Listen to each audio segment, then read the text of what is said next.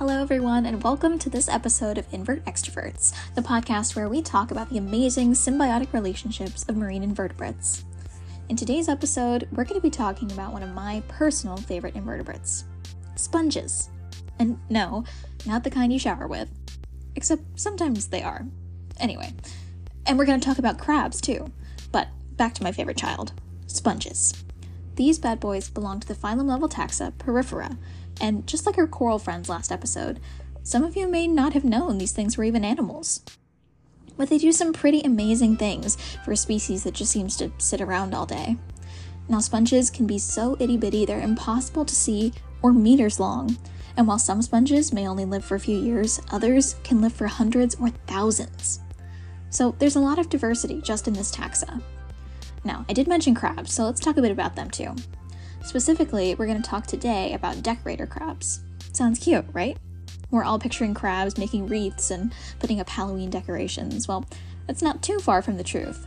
The only problem is instead of putting up lights and 12 foot tall Home Depot skeletons, decorator crabs are decorating with sponges. And they're not decorating their apartments or their front yards, they're decorating themselves. So, why on earth would a crab want a sponge as a hat? Well, let's find out.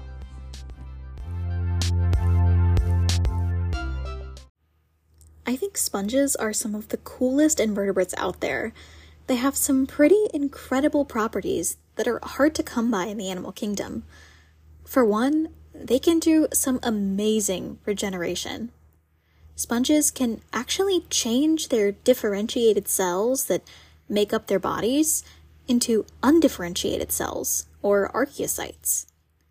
When damage happens to a sponge, their cells can revert to archaeocytes, join back together with other cells, and reform the different cells needed for life. Sponges can continue to live after parts are broken off, and these broken off parts can even continue to grow and become a new separate sponge. Imagine if we could do that. I mean, it'd be pretty cool to be able to regrow an arm or a leg, but I'm not too sure about another me growing from the missing limb.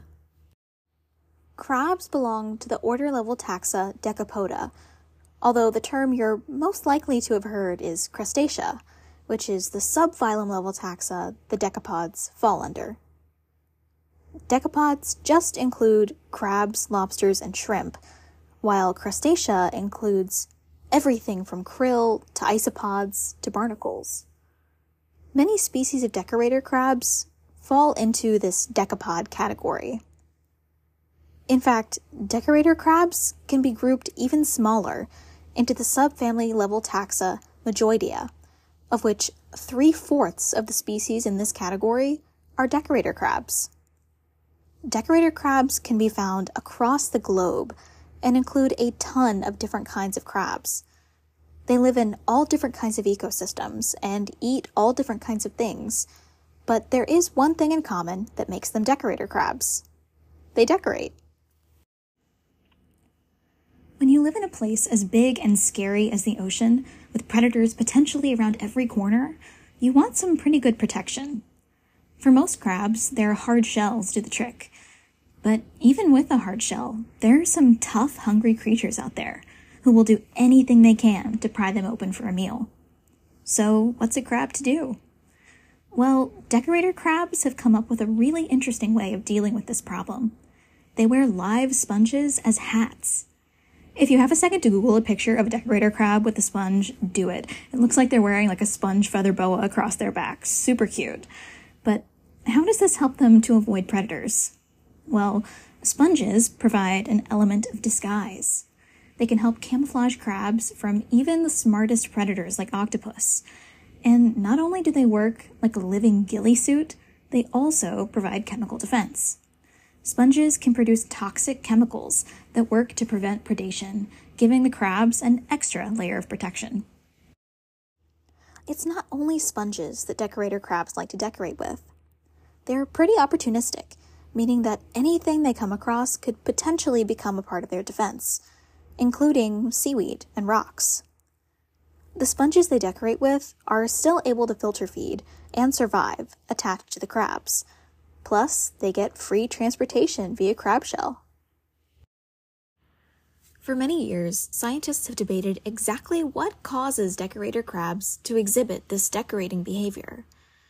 In a recent study from the University of Delaware, researchers aimed to answer this question.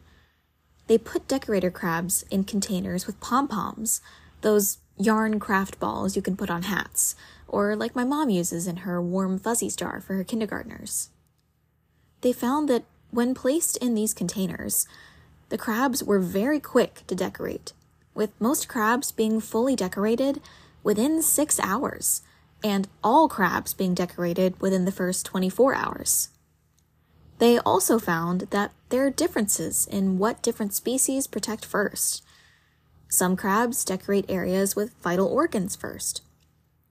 But in others, the arms and legs go first, if there are places to hide. Researchers are also testing to see whether crabs make specific decisions when it comes to what camouflage goes where, and if there are factors other than camouflage involved, like sponge toxin emissions. Decorator crabs are also great recyclers. While the crab inside the shell grows, crab shells don't grow with them. This means that every so often, they have to molt their shell and grow a new one. For decorator crabs, this means that all their camouflage comes off with the molt.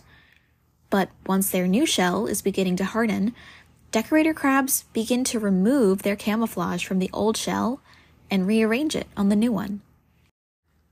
Crabs can play an important role in marine ecosystems as scavengers and predators, but sponges can have an even more interesting impact on marine life. Sponges are filter feeders, bringing water in through pores or canals called ostium, removing what they need from the water and expelling this water again through the osculum. This makes them important to many ecosystems, especially coral reefs, as they are super effective at cleaning the water. Sponges can remove lots of things from the water, including bacteria and other particles that could potentially impact other species. Due to their complex porous system, Sponges can filter a significant amount of water every day. Plus, some sponges can live for a long time, meaning they can hold on to the toxins they filtered for a long time before they may be ultimately released back into the environment.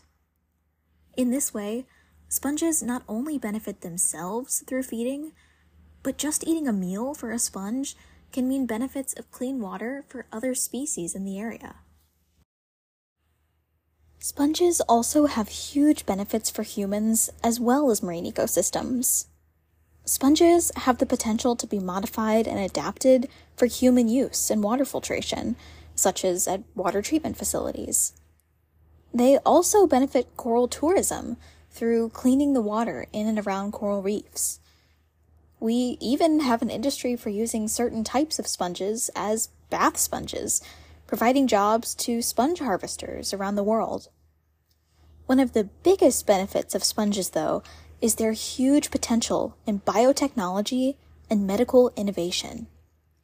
Sponges, as well as their own symbionts, produce many chemicals and products that have been or are being adapted for use in modern medicine.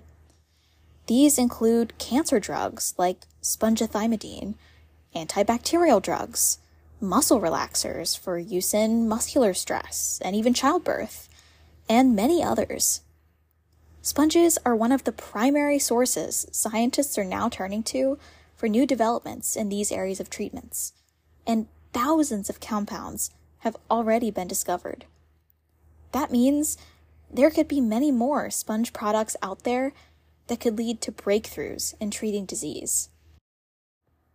In Zanzibar, farming sea sponges has recently become a fast growing industry especially for women in the Jambiani area. This part of the country has historically had an industry for farming seaweed, but because of climate change and increasing water temperatures, seaweed farming has become more and more difficult. About 15 years ago, some farmers began to switch to growing sea sponges for sale as bath sponges rather than seaweed. These sponges are more resistant to warming temperatures than seaweed, especially with farmers cleaning them every day to prevent damage from bacteria. the industry is dominated by women and has been cited as reducing the gender wage gap in the area. The switch to sponges began when a Swiss nonprofit called Marine Cultures began operating in the region. The organization employs local women and trains them for one year, teaching farmers how to harvest sponges, including swimming, how to use dive gear, and how to market and sell these sponges. Farmers receive 70% of the profits from sponge sales. Crabs are also hugely important to humans. I can probably guess that you're more familiar with crabs than sponges and have heard of them a lot more. If you've ever been to a seafood restaurant, you've more than likely seen crab on the menu. Growing up in South Carolina, every time we visit the coast, one of the primary staples in restaurants is crab, along with other local seafoods. Crabs contribute both to our plates and to the economy, and in the Chesapeake Bay, for example, the value of the crab season in 2009 was $78 million. The crab market is expected to continue to grow over the coming decades, only increasing the influence of crabs on the global economy. Like sponges, crabs also have uses in modern medicine. Crab shells have been adapted into medicines to treat symptoms like inflammation and even IBS. The related horseshoe crabs part of the same phylum level taxa arthropods, but in a different subphylum, are also commonly used to test medications for possibly dangerous bacteria. Horseshoe crabs produce limulus amoebocyte lysate in their blood, which clots when it makes contact with these bacteria. So, horseshoe crabs are routinely caught to use their blood for testing for our medicines and medical technologies before they head out for use. If we want to take advantage of these amazing possibilities that crabs and sponges pose, we want them to be around for long enough to do so. Unfortunately, crabs and sponges are in danger of disappearing. And the main culprits that are threatening them are climate change and ocean acidification. Sponges don't just have symbiotic relationships with decorator crabs, but also with their own microbial symbionts. These microbes help out with getting rid of waste and improving the sponge's metabolism in exchange for a safe, protected living environment. But these microbes are very temperature sensitive. As temperatures increase, the relationship between microbes and sponges can turn parasitic, with microbes causing sponges to become diseased rather than helping out with their daily function. Just like coral, sponges can also experience bleaching when their symbionts are expelled. Last year in New Zealand, the largest ever episode of bleaching in sponges anywhere in the world was documented, with an estimated tens of millions of sponges potentially being affected. This bleaching event was the result of two huge heat waves that occurred last year in New Zealand, including the worst marine heat wave the island country has seen in over 40 years. This heat wave was also extremely long lasting, spanning over half a year in length. While sponges may not always die as a result of bleaching, losing their symbionts makes them extremely susceptible to any environmental changes, which are themselves becoming more frequent and severe. Bleaching events like these are becoming more and more common as temperatures rise across the globe. As for crabs, they're threatened by various sources, from overfishing to pollution to habitat destruction. But the threat that will affect all crabs the most is ocean acidification. As carbon dioxide is pumped into the atmosphere, absorbed by the ocean, and turned into carbonic acid through reactions with water, the ocean is becoming more and more acidic. This makes it a more dangerous and difficult place to live for species that rely on being able to form hard materials, like shells for crabs. In 2016, the National Oceanic and Atmospheric Administration, NOAA, found that the increasing acidity of the world's oceans is causing crabs to be unable to take in as much calcium as they need to grow and maintain their shells. This has a few different effects. It makes the crabs grow much slower, and the shells they are able to grow are much softer. This makes them less effective protection, meaning crabs can be eaten by predators a lot easier. We're already seeing these effects not just on adult crabs and their shells, but also on crab larvae. Another study from 2020 found that the larvae of Dungeness crabs experience damage to developing structures and sensory organs, which could cause changes in behavior, predator avoidance abilities, and overall survival. Another problem impacting crabs is the higher levels of consumption needed to survive in increasingly warm waters. This year in Alaska, the numbers of Alaskan snow crabs plummeted.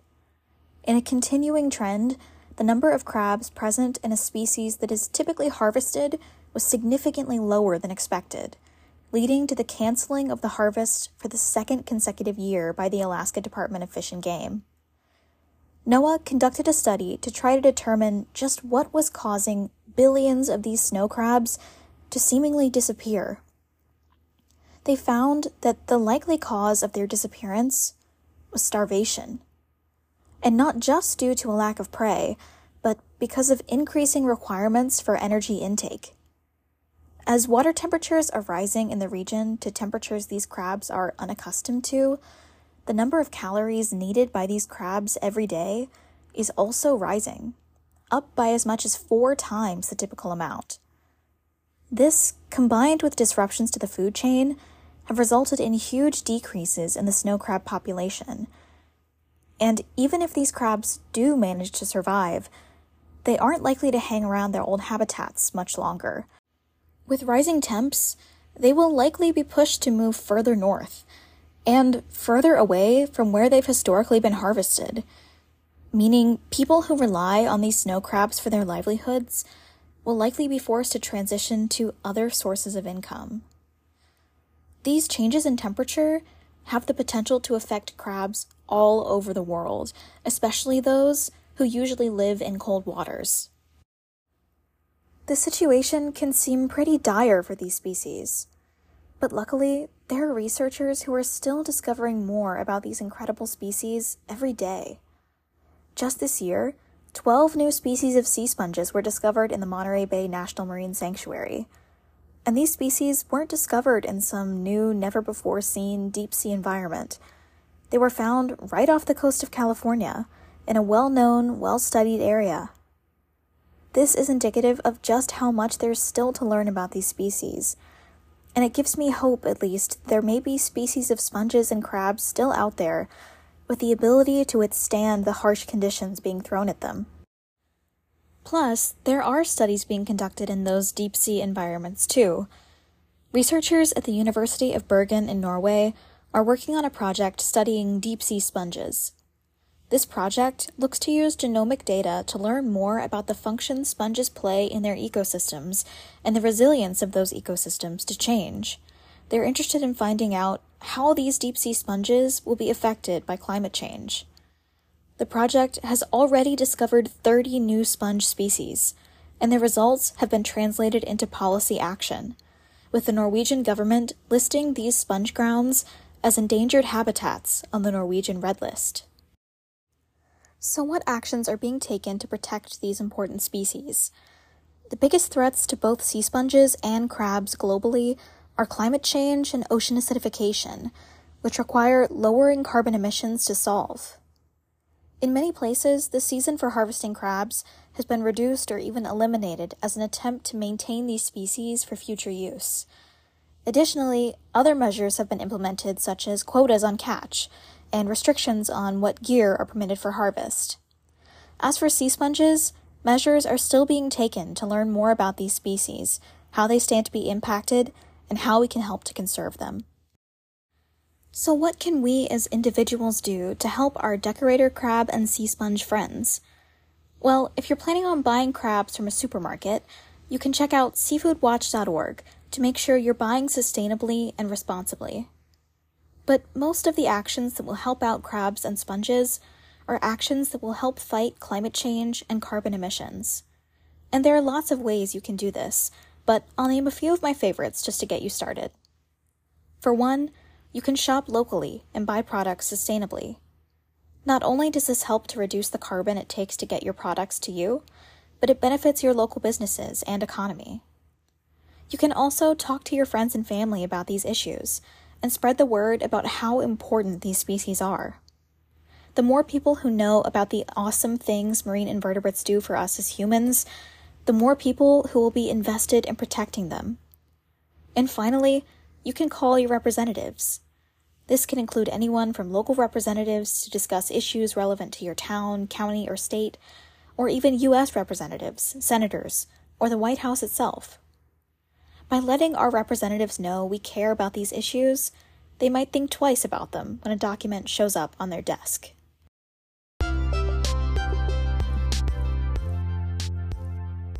Thank you so much for listening to this episode of Invert Extroverts. If you enjoyed or want to find out where you can learn more, make sure to leave us a question or comment in the Q&A box. Until next time, I might not be an extrovert, but I do love inverts. Bye.